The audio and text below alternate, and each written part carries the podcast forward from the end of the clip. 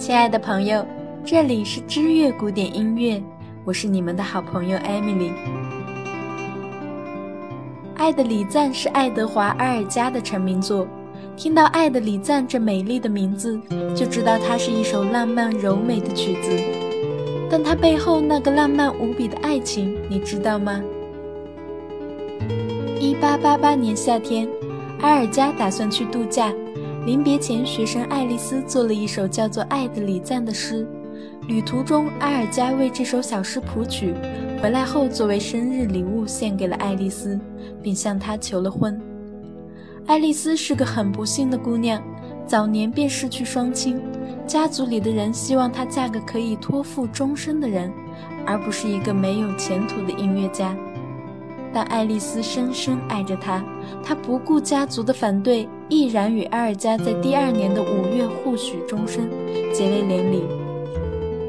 婚后，阿尔加经常为了音乐废寝忘食，爱丽丝便是他坚强的后盾。曾有一段时间，阿尔加遭遇了瓶颈，作品差强人意，看见丈夫的苦恼，妻子爱丽丝对此也十分担忧。爱丽丝为了安慰丈夫，打算亲手制作一款曲奇饼来纪念他们的结婚纪念日。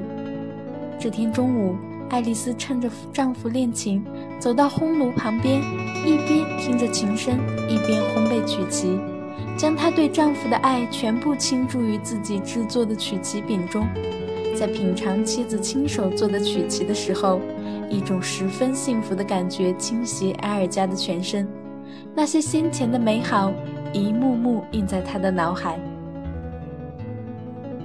灵感不期而至了，埃尔加思维迸发，一口气完成了曲目创作。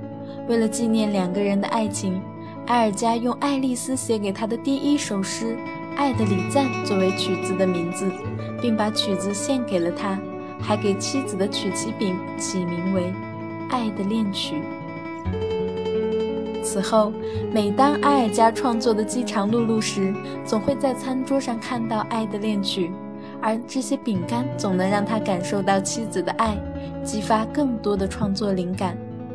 情人的问候，《杰隆修斯之梦》，B 小调小提琴协奏曲，第一交响曲，第二交响曲，E 小调大提琴协奏曲，《黑色骑士》，奥拉夫国王都是这样来的。埃尔加在英国的名气也越来越大，被人们称作“英国的贝多芬”。只是在1920年爱丽丝去世后，埃尔加的创作也到了低潮期。埃尔加去世后不久，他的孩子们为了纪念他们父母的爱情，决定将母亲的曲奇手艺传承下去，并将《爱的恋曲》这款曲奇饼干的做法代代相传。《爱的礼赞》这首享誉世界的浪漫杰作，也伴随着格子曲奇的浓郁香味和背后温馨的爱情，化作了最美丽的语言。音乐的情怀在爱中慢慢融化了。如果您对我们的节目有任何建议，请在新浪微博或微信公众号中搜索“知乐古典音乐”，在那里给我们留言。感谢你的聆听，下期不见不散。